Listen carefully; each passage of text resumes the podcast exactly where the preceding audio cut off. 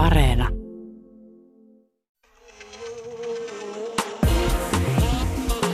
Ylepuhe ja Yle Areena. Naisasiatoimisto Kaartamo et Tapanainen. Jaahas ja arvoisat asiakkaat, täällä artesaani feministinne taas kissojen ja koirien asialla. Tänään naisasiatoimistossa puhumme siitä, onko naurulla sijaa pandemian aikana. Koronahuumorin anatomiaa meille selittää taiteilija Raisa Omaheimo. Puhumme myös kauneudesta, ikääntymisestä ja sukupuolesta samassa lauseessa. Sillä myös feministi Eikä. kärsii ulkonäköpaineesta ja myös siitä, että kärsii niistä ulkonäköpaineista ja varaa tämän kaksoistaakan alla ahdistuneena ajan pieneen nuoruus- et kauneuspistokseen. Iso feministi vastaa kysymykseen, miksi mies-etuliitettä käytetään aina vähemmän imartelevissa asiayhteyksissä, kuten miesselittäminen, mieshaara, miessetä. No mutta mitäs Outi? Koittaa se kesä ja Sibelius ryppy feministillekin, kun ajattelee niitä suuria ajatuksia. Ennakkoasenteisiin nähden ihan sellainen niin myönteisiä ajatuksia kuule. Oo, näistä mä haluan kuulla. No katos, kun sitä on miettinyt tässä, että me, sinä ja minä ja meidän vieraat ollaan tehty näissä meidän ö, radioaalloilla lähetettävissä patriarkaatin purkutalkoissa aivan hirveän hyvää työtä tässä keväällä, että se on tapahtunut nyt. Eli siis patriarkaatin mureminen ja mulla on tästä todisteita. Okei, annapa kuulua. Mä en ole vielä ihan vakuuttunut. Mm. No todiste yksi. Mä en melkein kiinnittänyt huomiota semmoiseen uutiseen kuin, että Helsinki aikoo muuttaa kaikki miespäätteiset ammattinimikkeensä sukupuolineutraaleiksi. Siis niitä on varmaan jotain niin kuin 45. Ja mä en tiedä tästä sen takia, koska tämä potentiaalisen kiihkeä uutinen ei herättänyt sellaista äh, kiihkoa esimerkiksi Twitterissä. Ainoastaan niin kuin muutamien harvojen peikkojen pientä narinaa, joka jäi kuule huoltohenkilöstön ja esihenkilöstön korkokenkien kapseen alle. Kuule, sä oot tossa ihan oikeassa, koska mä jotenkin väsyneenä ennakoin sen uutisen tullessa sille, että ei, mä en jaksa tätä samaa keskustelua, mikä tuli esimerkiksi pari vuotta sitten, kun Aamulehti uutisoi, että he aikovat ruveta käyttämään tämmöistä niin kuin mahdollisimman sukupuolineutraalia termistöä ja kiinnittämään huomiota just tämmöisiin ammattinimikkeisiin. Mm. Ja sitten yhtäkkiä selvisi, että ihmisillä on yllättävän vahva tunne sille sanapariin eduskunnan puhemies. Että demokratia murenee, jos se muutetaan puhehenkilöksi tai joksikin muuksi. Mutta ei enää. En tiedä, mitä on tapahtunut. Jotain on tapahtunut. Joo, mutta tämä ei nyt vielä ole semmoinen, että mä lähtisin tässä nyt julistamaan patriarkaattia kuolleeksi kuitenkaan. Hetkinen, kaivan arkistostani todisteen numero kaksi. Anna tulla. no, perussuomalaisten entinen miespuheenjohtaja, sinisten entinen miesulkoministeri ja miesabortin vastustaja Timo Soini antoi Financial Timesille haastattelun, jota siterattiin Hesarissa. Timo sanoi jutussa, että Suomen nykyinen hallitus ajattelee olevansa älykkäämpi kuin tavallinen kansa, kuskit, putkimiehet, rakennusmiehet. He tätä maata oikeasti pyörittävät, eivät feminismiä tutkivat hölynpöly-yliopistot. Saanko sanoa ölö, mölö, mölö, hölö, mölö, hölö? Bröt. Niin tota, mä olin kanssa vähän tolleen, että tämähän on parodiaa. Että tosi hauska tämä miesmaisteris jätkä. Että piti oikein tarkistaa, oliko tämä Financial Timesin vai Pahkasian haastattelu. Mutta, mutta tota, et niin kuin, tälleen kun luki sitten niin kuin paperilla aivan, että, hmm, että älykkäämpää kuin tavallinen kansa, eli tavallinen kansa on niin kuin mies. Mutta siis todiste on se, että jutun tässä kommenttiketjussa ihmeteltiin äh, niin kuin aivan näitä samoja niin kuin me valistuneet feministit tässä, että olipas todella tunkkaista Timo Sutkauttelua. Että kuule, ei enää resonoi kansassa tällainen äh, pierutyynyn päälle istuminen. Niin, että olisiko aika siis ajanut tämmöisten appelsineja, melonia ja sitten niiden välillä vertailuja tekevän miespoliitikon huomioiden ohi. Eli ehkä jotain, mä haistan jotain raikasta ilmaa. Mm-hmm. Ehkä jotain on tapahtunut. Joo, joo, kyllä, kyllä. Ja sitten samalla kun, niin kuin nauratti tämä juttu, niin tiedätkö, tuli taivaalle sateenkaari. no ei tullut, mutta olisi voinut tulla. Pysyppä nyt oikeissa todisteissa. ja tulppaa niitä puhkes kukkaan, kuule sieltä sait. Joo, mutta on lisää todisteita. Kuulepas, huomaan sen, että vaikka toisenlaistakin on, niin yhä useammat yhteiskunnalliseen keskusteluun osallistuvat miehet ainakin niin yrittää ajatella feministisesti ja haluaa näitä ajatuksiaan myös sitten julkisesti ilmaista. Esimerkiksi Janne Seppänen kirjoittaa mediayhteiskuntablogissa Sanna Marinin hallituksen paineista, että Marinin hallituksen kohdalla ihan vain niin sen takia, että he ovat ensimmäisiä, siis naisia. Seppänen kirjoittaa, että hallituksen on syytä onnistua, koska pelissä on sukupuolten tasa-arvo, ei enempää eikä vähempää. Hallituksen pitää vakuuttavalla toiminnalla kyetä motittamaan sen kulkua varjostaneet sukupuolittuneet tunnemielikuvat. Ne tiivistyvät vähättelevään ilmaisuun huulipuna hallitus tai asenteissa suoraan ja epäsuorasti vieläkin näkyvään tytöttelyyn.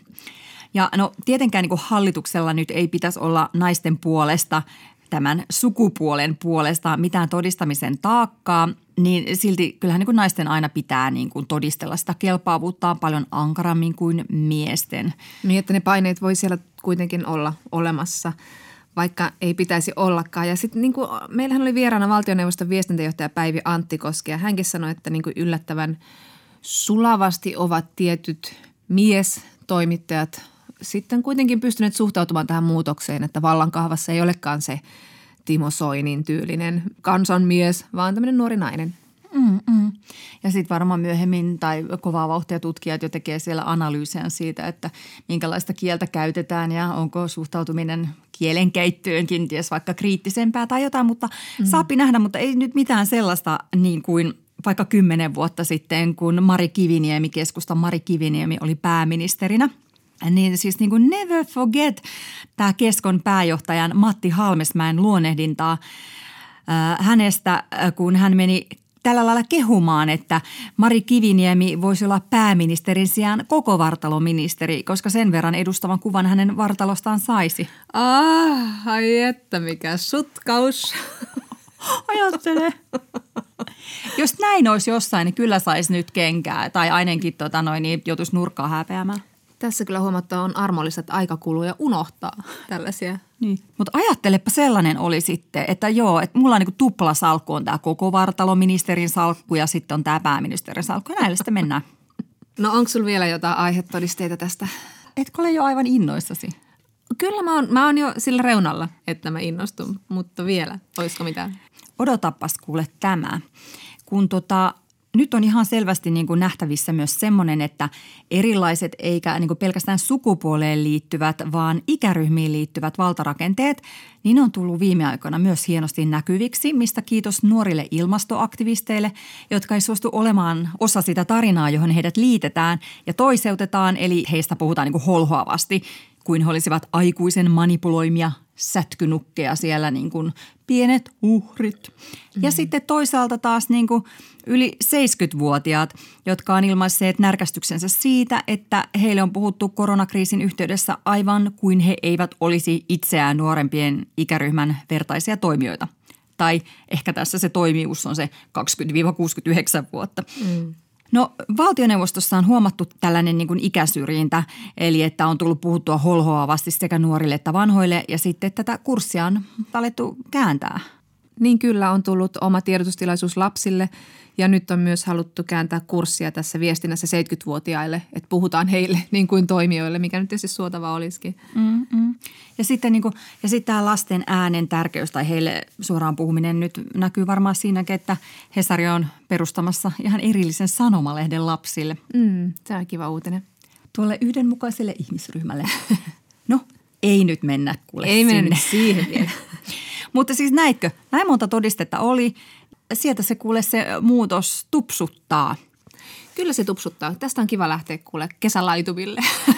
vaikka, vaikka tietenkin kunnon feministi huomauttaa myös suuviivana, että paljon on työtä vielä valtarakenteiden purkamisessa, että ei nyt sentään rentouduta.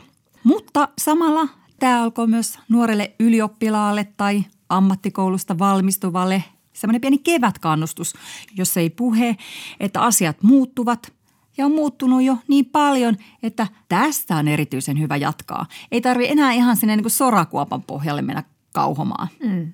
Reunamille istuskelemaan. Niin. Olisiko sulla Jonna tähän joku pieni kevättervehdys koulunsa päättäneelle nuorisolle? Kauhajokinen viisaus kenties, joka on syytä jakaa.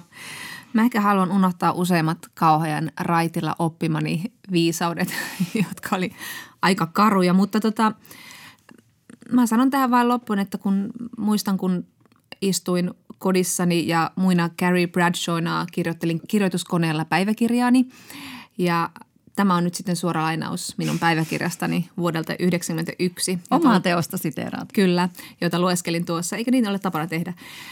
mä en kestä tätä korpikylää, pimeyttä, hiljaisuutta, metsiä. Mä olen saarrettu. Mun täytyy päästä Helsinkiin. Helsinki on paradise. Viisi huutomerkkiä. Mutta että ei se ole paradise se Helsinki, että se on tuppu kyllä, siellä on vaan vähän enemmän katuvaloja. Entäs sulla? Mitä siellä järven päällä sinä opit?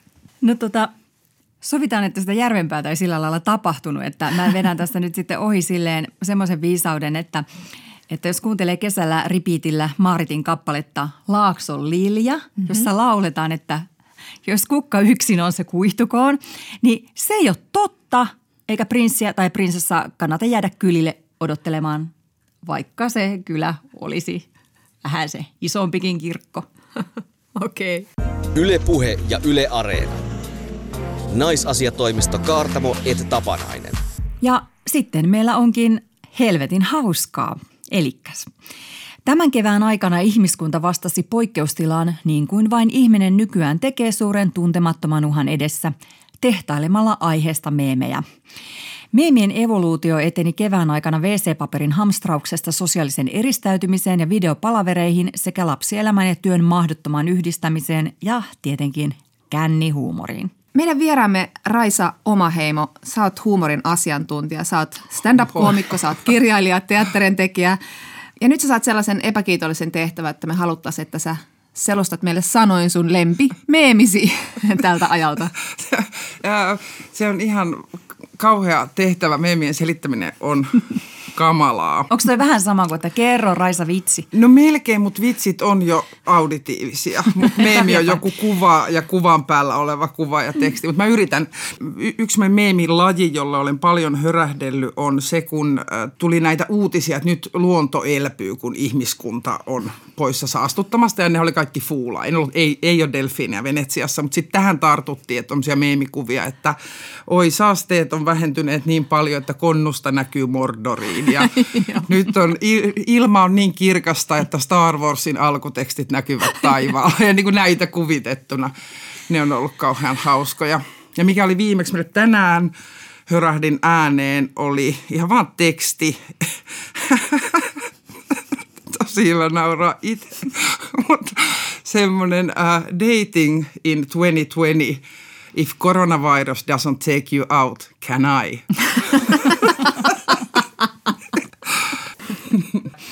Raisa Omaheimo, millaisena sä näet huumorin uhat ja mahdollisuudet tällaisena poikkeusaikana?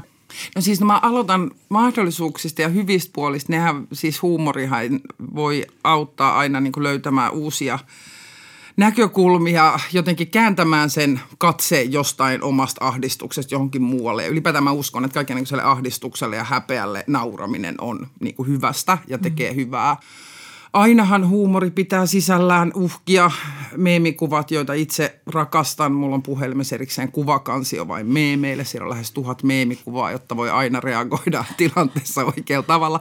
Mutta kyllä mä tiedostan sen, että kyllähän meemikuvilla on myös me tosi pimeä puoli, jolla niin kuin siis rasistiset meemit ja kaiken näköiset niin kuin, meemit voi olla myös tämmöisessä niin kuin ihan niin kuin vihapuhekäytössä. Onko ne jotenkin sitten meemeinä tehokkaampia kuin vaikka sitten ne klassisina vitseinä? Kyllä mä näin uskoisin. Ei mulla tähän mitään niin tieteellistä dataa ole, mutta kun tietää, miten tehokas viestikuva on, että tavallaan sen sijaan, että kirjo, mä kirjoittaisin jonkun blogikirjoituksen, jossa mä esittelen mun jotain vaikka rasistista näkökantaa, niin versus mä teen iskevän meemin, joka lähtee leviämään, niin kyllä se on semmoinen nopea ja tehokas tapa myös mm, mm. viedä pimeyttä maailmaan.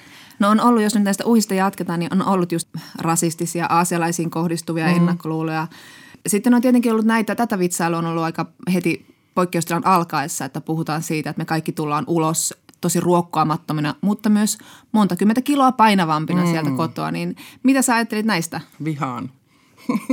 Pitääkö tarkentaa? Tarkenna mielellään. Siitä on myös kauhean hyviä niin kuin vastameemejä olemassa tai semmoisia kuvia, joissa on sisältönä se, että hei kaverit, kun te jaatte näitä – vitsikkäitä kuvia siitä, miten pahinta, mitä pandemia voi teille tuottaa, että te tuutte ulos kotoa läskeinä, niin silloin te sanotte, että mun kehoni on teidän pahin painajainen. Mä oon käynyt tästä useammassa paikassa, esimerkiksi Facebookissa niin keskustelua, missä ihmiset on kauhean jotenkin pahoillaan ja sanoo, että tämä on tämä niin mun kokemus, että saanhan mä omasta kehostani ja saahan mulla olla huoli mun omasta kehosta.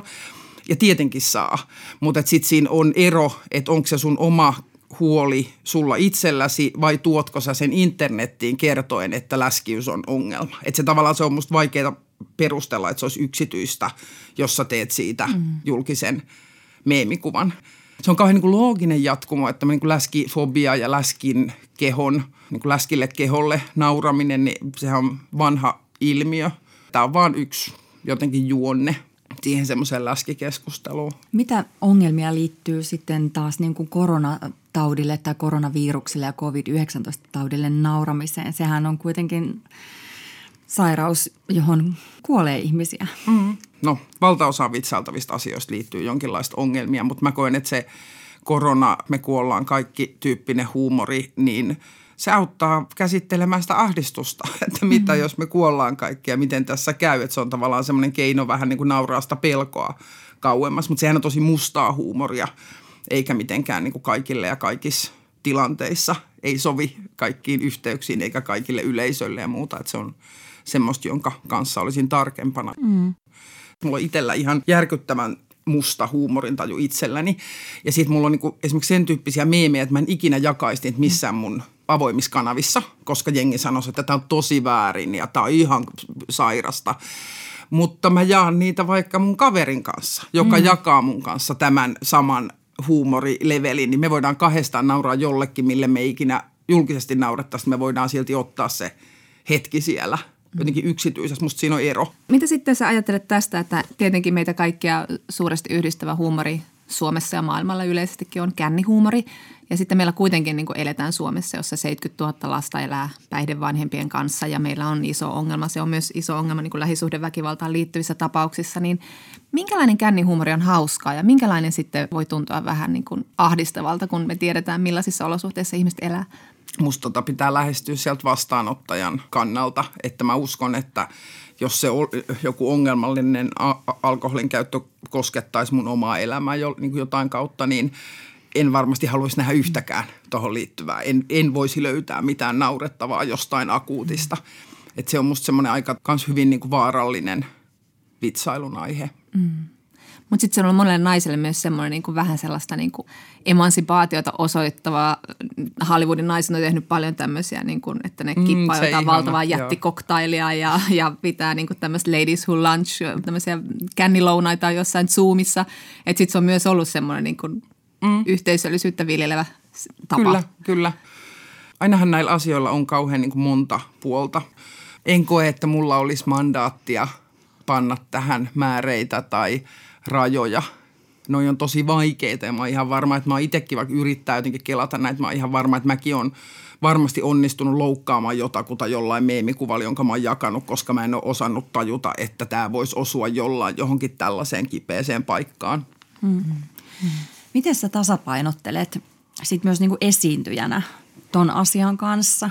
Mä yritän olla siitä ihan supertarkka koska ne paikat, jossa mä esiinnyn, ne on valtaosin, että siellä yleisössä on tyyppejä, jotka on kuten minä ja kuuluu erilaisiin vähemmistöihin.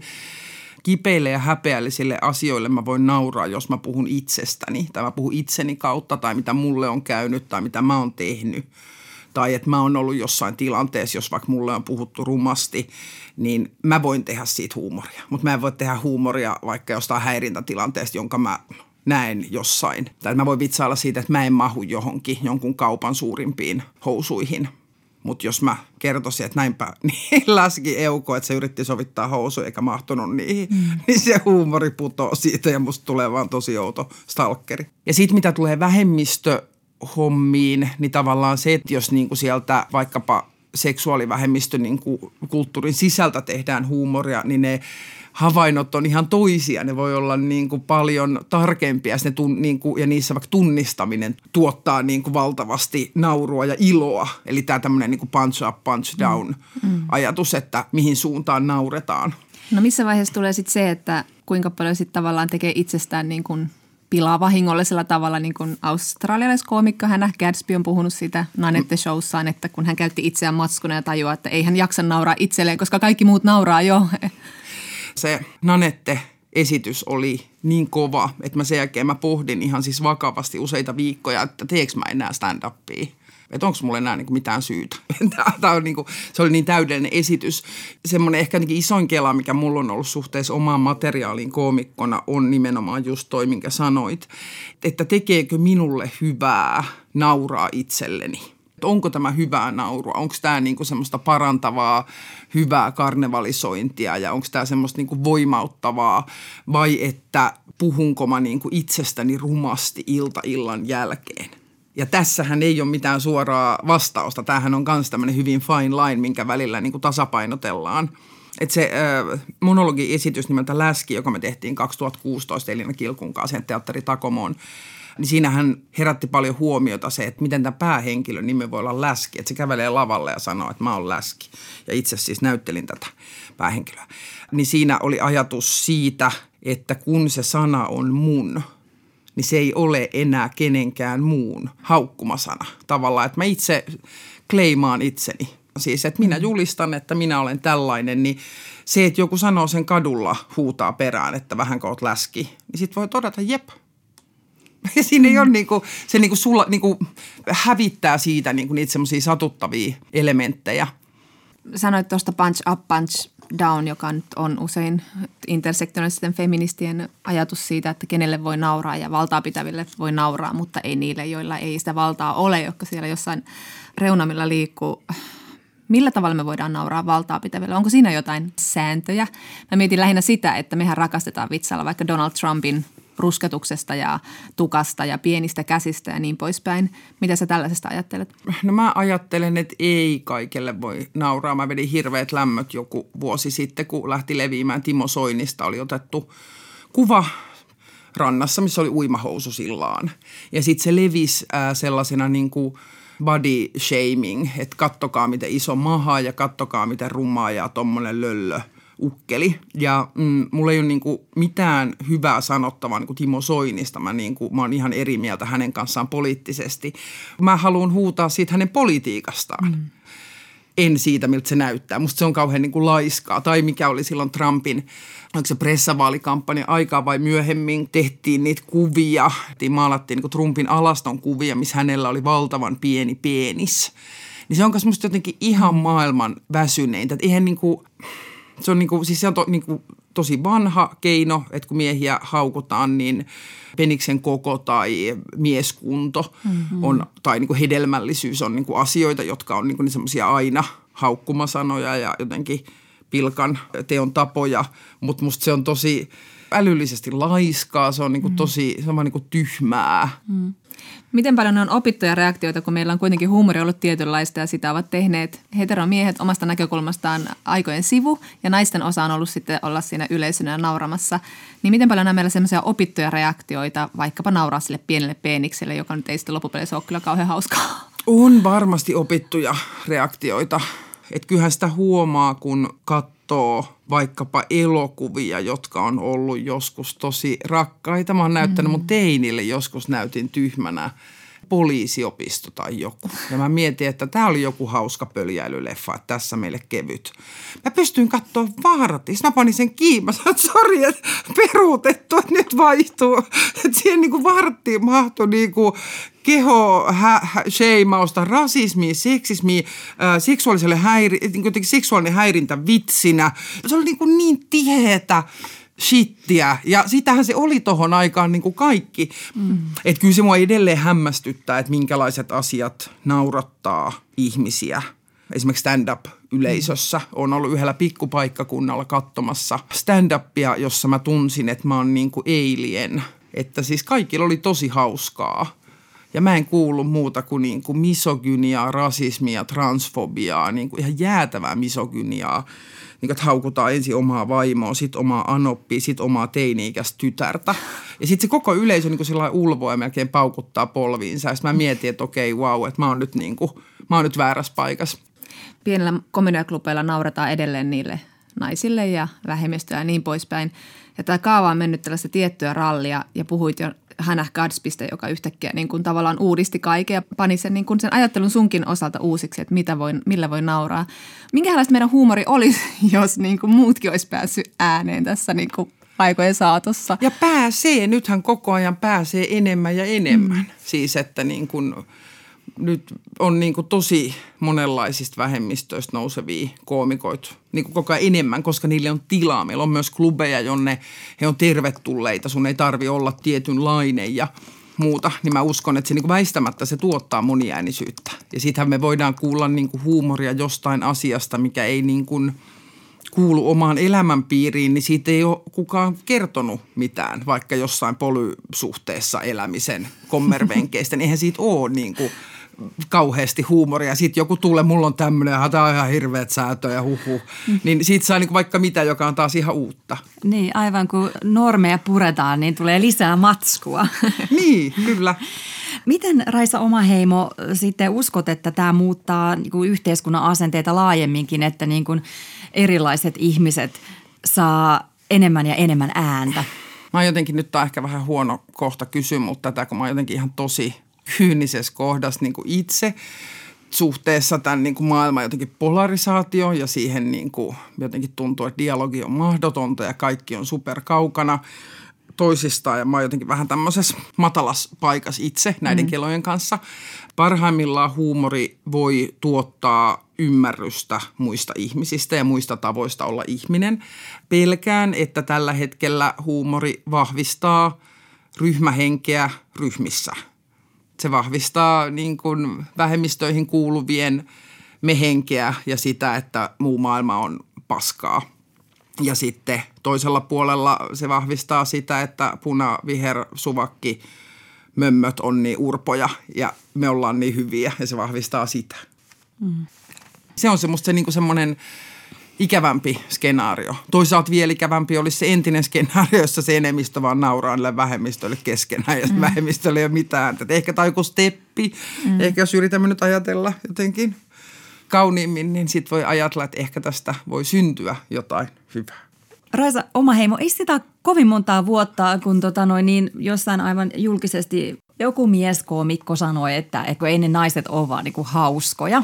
Vieläkö tällaista asennetta jotenkin on? Että No ei, siis uskon, että ihan varmasti on. Su- Suomi on syvän misogyyninen maa ja mä en ole tollaiseen törmännyt niin kuin vuosikausiin, koska en liiku semmoisissa paikoissa, missä, olisi, niin missä mä altistuisin tuommoisille argumenteille. Yksi asia, mikä mua on ällistyttänyt feministisen, feminististä komiikkaa tekevänä on se, että miten valtava – punainen lippu se on tietyille tyypeille, että kun säännöllisesti saa erilaista niin kuin vihapostia ja tosi tosi rumia viestejä, niin aina se, mistä ne niin kuin, mikä niitä eniten herättää on ne kerrat, kun mä oon sanonut vaikka lehdessä sanaparin feminismi ja komiikka. Siinä on jotain niin uhkaavaa, siinä on jotain niin, kuin niin pelottavaa ja se on niin kuin mulle hämmentävää, koska jotenkin itse ajattelee, että no täällähän me vaan tehdään – hyvää niin kuin laatuhuumoria. En tiedä, tulee mieleen tämä vanha sanonta, että treffeille mennessä niin kuin, tota, miehen pahin pelko on, että nainen nauraa hänelle ja naisen pahin pelko on, että mies tappaa hänet. Että se naisen, naisen naurulle altistuminen on jotenkin ihan tosi paha asia. Sitä on selvästi ollut sit liian vähän. Ylepuhe ja Yle Areena. Naisasiatoimisto Kaartamo et Tapanainen. Kas näin. Ja seuraavaksi puhumme naisasiatoimistossa siitä, miten feministiinkin sattuu, kun nuoruus katoaa ja kauneuden kukka kuihtuu. Tämä on sillä tavalla ajankohtainen aihe, että tässä kevään aikana on ehtinyt perehtyä moniin asioihin, kuten omiin kasvoihinsa. Eli aina säikähtää, kun katsoo peiliin, koska meikit on unohtunut pariksi kuukaudeksi sinne kylpyhuoneen hyllylle. Ai mä luulen, että naamaan. no, no olisikin, se olisi parantaa tätä tilannetta. No Nämä ulkonäköpaineethan siis tarkoittaa sitä, että ulkonäkö on aika paljon mielessä ja harvemmin se on mielessä semmoisen, että ai muistinpa taas miten ihanalta näytän. ja ne koskettaa nyt, pitäisikö sanoa tietysti enemmän naisia, vaikka varmasti myös miehiä ja niin kuin yhä enemmän. Mutta kyllä niihin niin paljon tota, on mennyt niin kuin lapsuudesta asti näihin niin kuin murheisiin aikaa, että, Että olisi voinut tehdä niin kuin sillä ajalla varmaan rakentaa vaikka aika monta taloa. Mm, joo. Ja sitten samalla kuitenkin on ollut niinku semmoinen kirkas ymmärrys siitä nuoresta saakka, että ei tämä luultavasti tämä ulkonäkö tuu tästä vuosien kuluessa parantumaan, että nyt pitäisi olla tyytyväinen, koska suunta on ehkä alaspäin, mutta eihän se nyt käskemällä onnistu. Ja kun tämä 40 on vähän semmoinen niin vedenjakaja aikakausi omassa elämässä, että vähän katsoo sille taaksepäin, että mitä on tullut tehtyä ja sitten eteenpäin, että mitä mä vielä voisin tehdä, niin sitten surettaa ihan hirveästi, että on tullut niin kauheasti aikaa ja pahoittanut mieltää just tämmöisiä ulkonäköön liittyvistä asioista, mm. jotka on tai ei ole ollut oikeutettuja tai perustunut minkään tosiasiaan. Sitten ne liittyy myös vähän semmoiseen niin kuin omaan semmoiseen, että ei ole uskaltanut ottaa vaikka tilaa ja, ja paikkaansa – että siinä on ollut myös se semmoinen epävarmuus. Ja sitten kumpikin on ruokkinut toisia, että ei oikein osaa erottaa siitä, että mikä liittyy siihen ulkonäköön ja mikä liittyy vain ylipäätään elämiseen tyttönä maailmassa. Mm. Mutta että vähän semmoista surumielisyyttä siihen liittyy mm. myös siihen, että on aika paljon ehtinyt sitä asiaa pohtia ja itsestään rumasti puhua. Niin. Jostain syystä niin kuin sitä ulkonäköä kyllä niin kuin murehtii vähemmän, vaikka niin kuin olisi tavallaan enemmän syytä. Mm. Ja ehkä se johtuu jostain niin kuin ruuhkavuosista, että ei ole ehkä nyt vaan niin paljon niin kuin aikaa se niin kuin ykkösenä sinne niin kuin asialistalla. Mm. Tai sitten siinä on tämmöinen joku luolanaisjuttu, että nyt on saatu ne asiat, joihin, joihin se luolanainen sillä ulkonäön houkuttelevuudellaan pyrkii. Hei perhe ja helvetin rikas mies. Miten niin kuin sussa Jonna nyt, surettaako sinua tämä ilmeinen muutos kasvoillasi? Kyllä se ne välillä surettaa kun katsoo vanhoja valokuvia, niin sitten kun sen huo- muutoksen huomaa sillä hetkellä, niin silloin se surettaa. Mutta sitten toisaalta on myös iloisia uutisia tältä rintamalta, että kyllä mä niin myös huomaan, että se ensinnäkin se ulkonaan ajattelu ei vie tilaa enää mun päästä niin paljon, mm. koska on paljon muutakin ajateltavaa, eikä vaan enää jaksa ja se ei ole niin palkitsevaa. Ja sitten toisaalta myös vähän semmoinen positiivisessa mielessä sanottuna luovuttaminen, että on vähän semmoinen, että hei, mitä mä nyt yritän miettiä sille, että miksi en ole samassa painossa kuin vaikka kaksikymppisenä tai miksi ihoni ei ole niin heleä kuin silloin, niin se, että mitä, he, mitä väliä, mitä an, antaa olla. Mukavuus ja niin kuin laiskuus on mennyt semmoisen niin kuin itseen satsaamisen edelle, että niin kuin ehdottomasti mieluummin – isommat housut kuin salikortti. Ehdottomasti. Mutta mä just mietin yksi päivä sitä, että miten niin kuin varhaisessa vaiheessa tyttölapsille vaikka niin, kuin niin sanottu kauneus alkaa tuottamaan kipua tai semmoinen niin kuin tyttömäinen kauneus. Kun esimerkiksi mun pojan hiukset on päässyt nyt sattuneesta syystä tässä niin vähän venähtämään ja niitä pitää harjata ja – ja ei yhtään halua, se sattuu, sattuu. Niin sitten mä ajattelen niin kuin niitä samanikäisiä kolme neljävuotiaita tyttöjä, joilla on semmoiset pitkät hiukset, jotka pitää niin kuin raapia auki joka päivä. Että siinä on myös niin kuin yksi sellainen niin kuin varmaan niin kuin aika varhaisen kivun kokemus mm. ja sehän liittyy siihen niin kuin klassiseen kauneuteen. Mm, kyllä. Ja just toi mukavuusaspekti on kyllä tullut tässä nelikymppisenä, että ennen kaikkea mukavuus, koska mä oon siis koko elämäni kulkenut epämukavilla kengillä, koska mä oon halunnut, että mulla on kauniit korot tai korkokengät tai muuta, mutta mm. nykyään ei tulisi enää mielenkään. Ei herra jestas. Esimerkiksi nyt mulla on vähän nahkea olo, kun mulla on rintsikat ekaa kertaa niin kuin ties kuinka pitkään aikaa. Mulla on farkut yäk.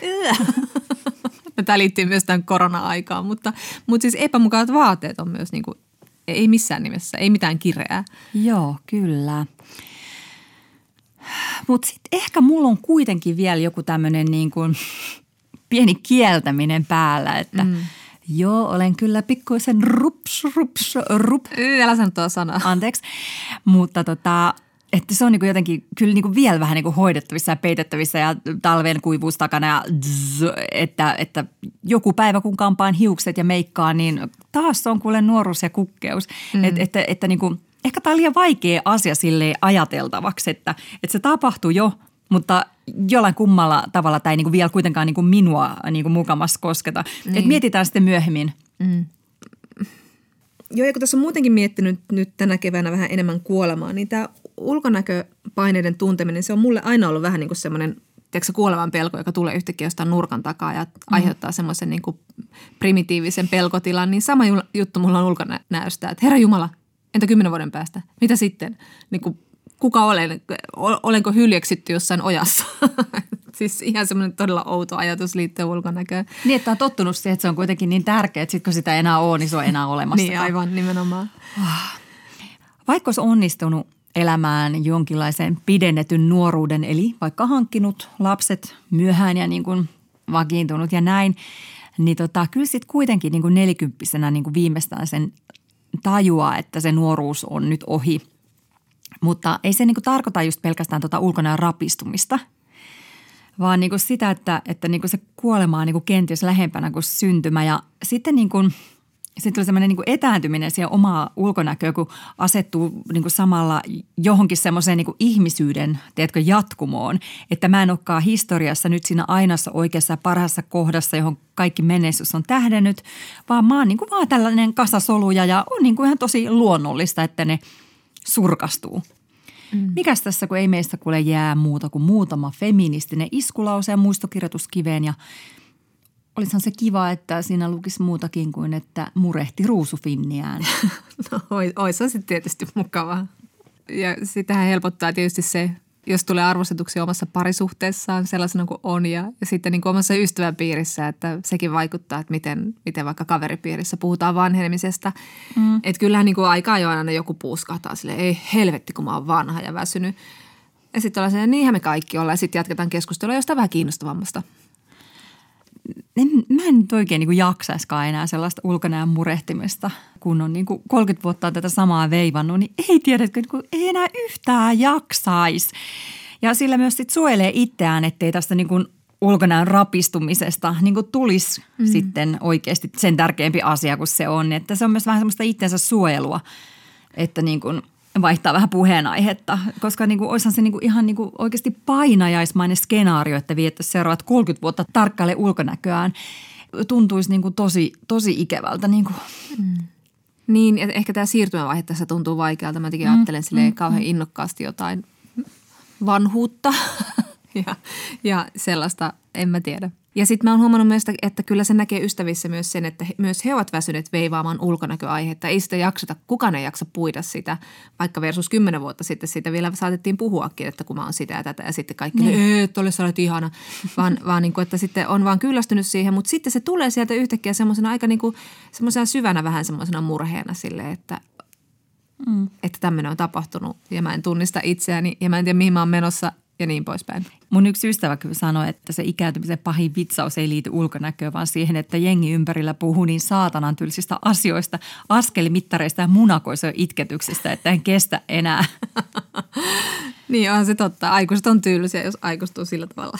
Mutta, mutta mä pelkään just niin kuin eniten kanssa jotenkin sitä, mistä säkin puhuit, että, että mä muutun niin kuin itselleni tuntemattomaksi. Mm. Että niin kuin tajuu sen, että kun mummot sanoi, että sisälläni on semmoinen nuori likka, niin ihan kummaa, kun peilistä katsoo joku vanhus. Niin. Että ei tulekaan semmoiseksi tyylikkääksi New Yorkilaisrouvaksi, vaan niin kuin enemmänkin isänsä näköiseksi. Mm. Mm. Ja, ja sitten just tämä kysymys, että niin kuin kumpi on sitten niin oikea ja enemmän mä. Mm. Se 20-vuotias – vai 70-vuotias, niin lähtökohta vai päätepiste. Tai siis en mä niin kuin vauvana ollut mm. kaudeimmillani tai eniten itseni näköinen. Niin ja tuo, että muuttuu itselleen tuntemattomaksi ja just se, että alkaa miettiä, että olenko silti rakastettu.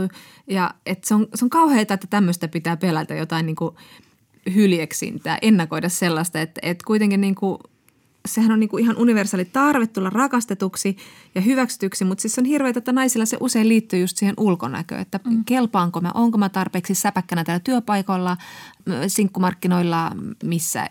Että se kelpaaminen liittyy niin vahvasti siihen, miltä näyttää. Tästähän on puhunut yksi ulkonäköyhteiskuntakirjan kirjoittajista, tutkija Iida Kukkonen, huom, myös naisasiatoimistosta tuttu. Mm niin tota, että se ulkonäkö on just pääoma, jota hyödynnetään töissä tai sosiaalisissa suhteissa.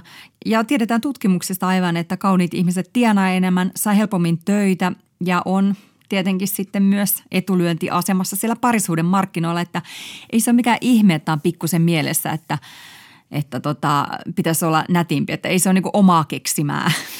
Niin, että se on vähän niin kuin turha syyttää itseään mm. ja myöskin syyttää itseään feministinä, kun yrittää miettiä, että mitä helvettiä mä pyörin tämän asian ympärillä, kun on paljon tärkeämpiä asioita. Tulee se semmoinen tuplataakka, mm että, että nyt nainen skarppaa, koska tämä koko yhteiskunta viestii sitä roolia ja sitä painetta.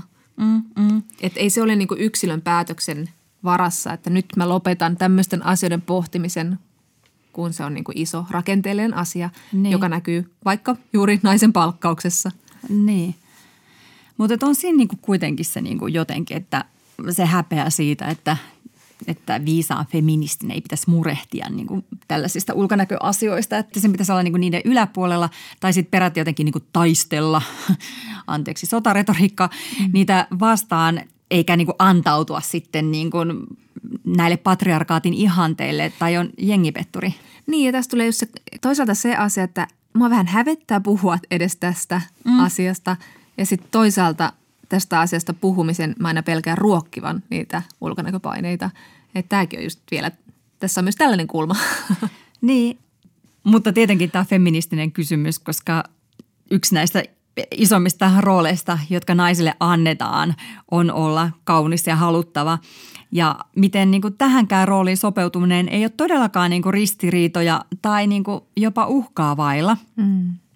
Toimittaja Anu Silverberg kirjoitti muutama vuosi sitten Imagessa julkaistussa esseessään, jonka nimi on ainakin netissä, että miksi toteuttaa kauneusihanteita, joita inhoaa, että parikymppisenä vaikeinta oli, että häirintä liittyy selvästi ulkonäköön. Mitä paremmin onnistuin muistuttamaan tarjottua ideaalia, sitä vähemmän kehoni kuului minulle. Se oli pelottavaa, jokin minussa selvästi viesti, että rajani saa ylittää.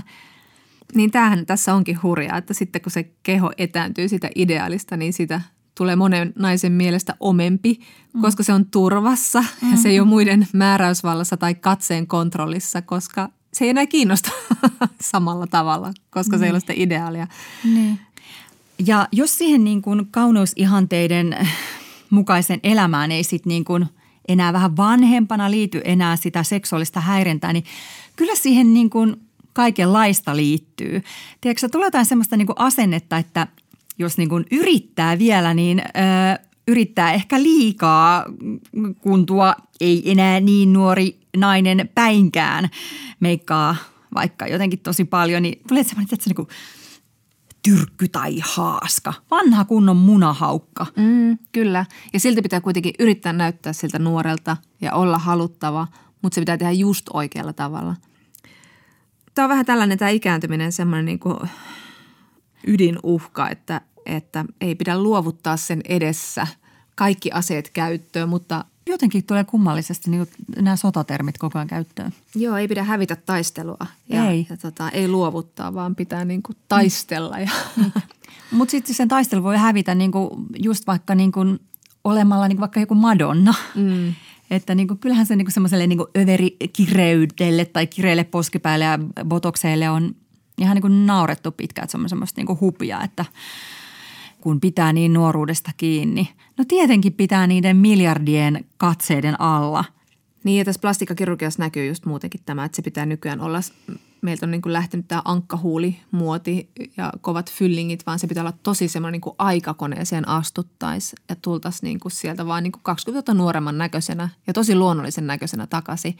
Että sitten just tämä tämmöinen niin kuin kireyden päivittely on, on niin kuin ankein osoitus patriarkaatista. Mm.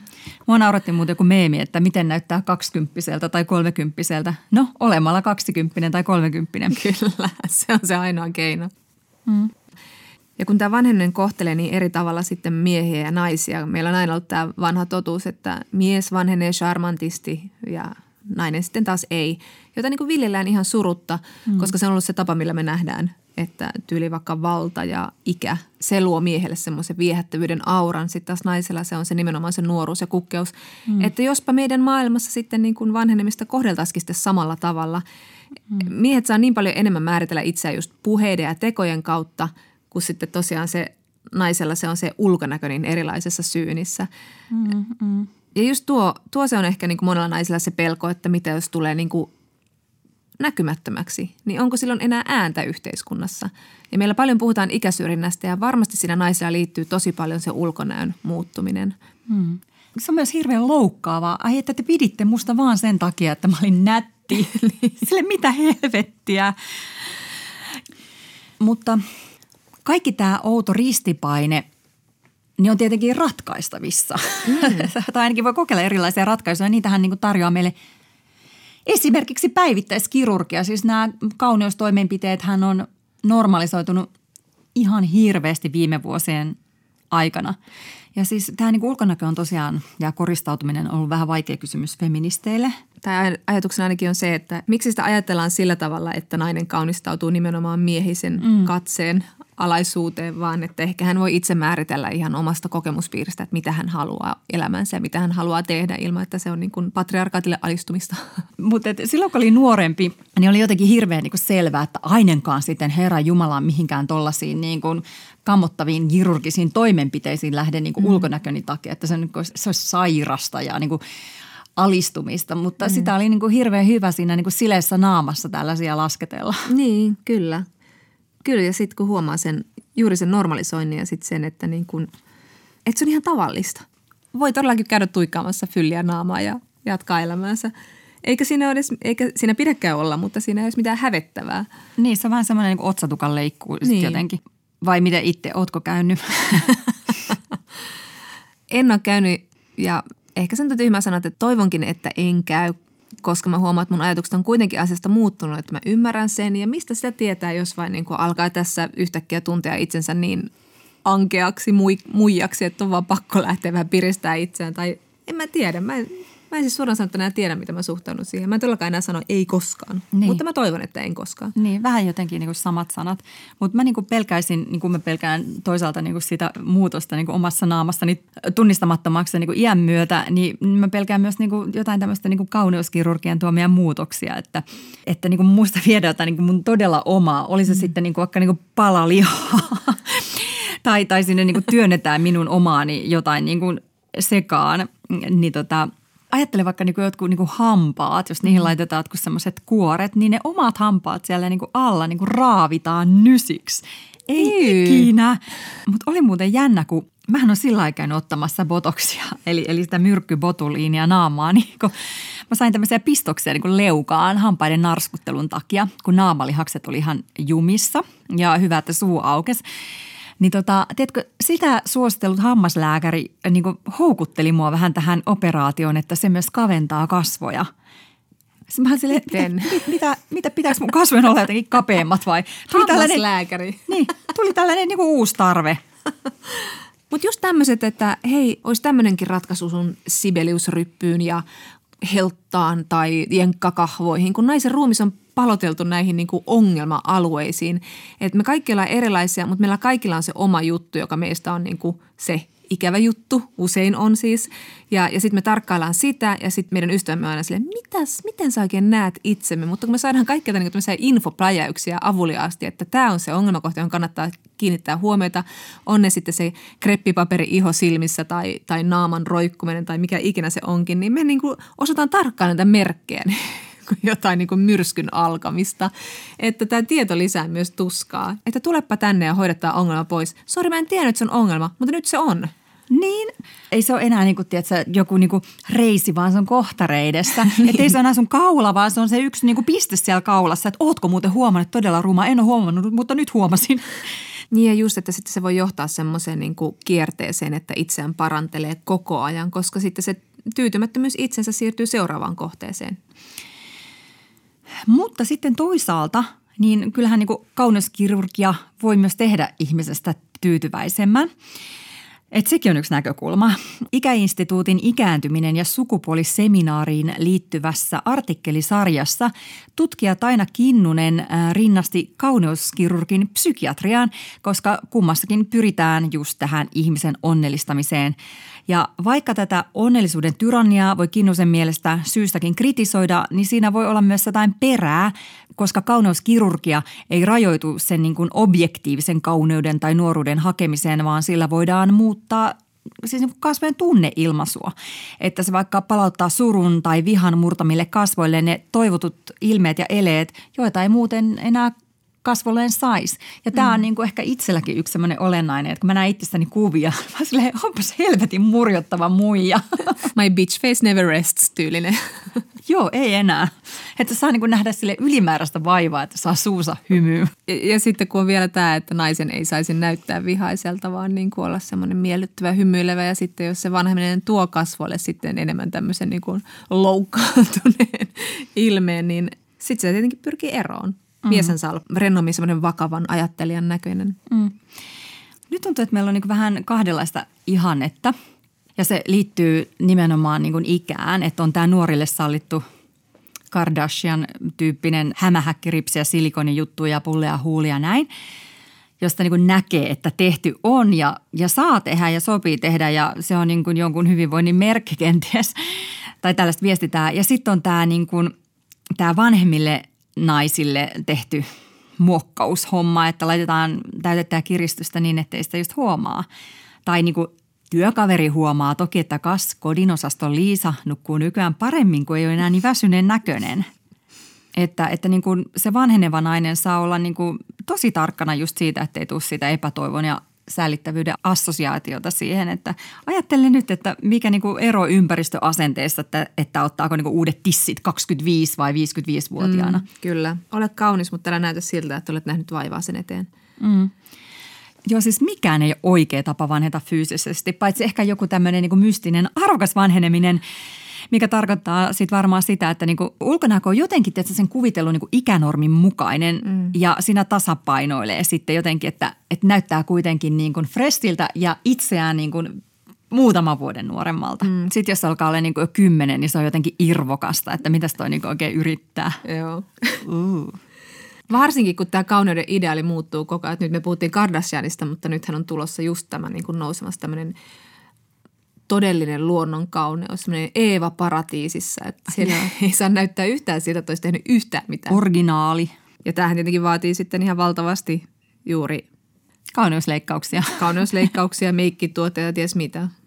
Ihan ne luonnollisesta kauneudesta tai ei niin saavuteta tietenkään luonnollisilla konsteilla. Että siinäpä haastetta kaikki tyynni. Ah, taas pitäisi korkata. Helvettisaikoa. Ai voidepurkki. Joo, joo, voidepurkki poksahtava voidepurkki. Anu Silverberg kirjoittaa jo mainitussa Imagen essessään, että kauneus luonnollisena ideaalina on samanlainen ruodussa pitävä fiktio kuin 1800-luvun hysteria tai 2000-luvun äitimyytti. Se liittyy naisen paikkaan ja se liittyy rahaan. Ihmiset ostavat enemmän kamaa, jos heillä on huono itsetunto ja naisen huono itsetunto on sekä tilastoitu fakta että hiilitön business. Mutta onneksi me kuitenkin eletään Suomessa, jossa niinku naisilla on isompi toimintatila ja me pystytään tekemään ratkaisuja paljon omaehtoisemmin. Eli meidän ei ole pakko mennä mukaan tähän. Mm. Että meillä on isompi vapaus sitten vaikka käyttää 90 minihammetta ja meikata kuin perkele, jos huvittaa. Mulla on jäänyt mieleen, kun yhdessä Pietari-aiheessa matkailuohjelmassa eräs venäläinen nainen ihaili. Siis niin kuin ihaili ja kadehti, että oi kun suomalaiset naiset uskaltaa olla rumia – kauniisti sanottu. Ja siis just tämä, niin kun katsoo vaikka meidän julkisessa virassa olevia naisia, heillä on tietenkin omat paineensa, mutta kun miettii vaikka yhdysvaltalaisia naisia, jotka on televisiossa, että ne on niin kuin, ne on niin kuin, ei ne ole enää ihmisiä. ne on niin hallittuja koneita, että siellä se, niin kuin se nuoruuden ja kauneuden ihanne, niin se on niin kuin aika tiukka naru kaulan ympärillä. Mm, mm. Ja sitten niin myös jotenkin niin muistaa se, että, että kun – me eletään tällaisessa kuvien maailmassa, niin helposti katsoo niitä kuvia eikä eläviä ihmisiä. Monet feministit, naiset ja miehet vie lapsiaan uimahalleihin ja uimahallin saunoihin. Tietenkin on kiva käydä uimassa, mutta myös siksi, että kattokaa, täällä on ne ihan tavalliset ihmiset. Ja ne tavalliset ihmiset on ihan niin kuin kaikkialla. Mm. Että se niin kuin todellinen ihmisvartaloiden ja kasvojen kirjo on hyvin runsas – että kun katsoo livekuvaa, niin paineetkin helpottuu. Joo, toi on totta. Mutta se täytyy kyllä Jonna vielä sanoa, että minusta kyllä hirveän kaunis oot edelleen. Likki pitäen. Ja hirveän hehkenä ja kukkena säkin siinä istut oikein ilosilmälle. Päästiinpä vihdoinkin asiaan. Päästiin asiaan. Pitkä jaarittelu. Pointtila oli sanottu tämä. Yle Puhe ja Yle Areena. Naisasiatoimisto Kaartamo et Tapanainen. Ja kas näin olemme meikanneet vain itsemme takia aina osioomme kysy feministibotilta, miksi mikään ei ikinä riitä saakka. Tänään vastaamme Hanneksen kysymykseen. Olen miettinyt termejä miesselittäminen ja mieshaara – Miksi miesetuliite on tarpeen, koska kyllähän muidenkin sukupuolien edustajat vievät muilta puhe- ja istumistilaa. Olen kasvanut liiankin dominoivien naisten keskuudessa hyvin tilaa antavaksi mieheksi ja harmistun näistä termeistä, jotka leimaavat minut sukupuolinen perusteella joukkoon jostain itseäni tunnista. Joo. Kerrottakoon tässä ensin, että mies selittäminen, originaalisti mansplaining, tarkoittaa sitä, että mies selittää asioita ihmiselle, jolla on moninkertainen asiantuntemus aiheesta selittää nähden.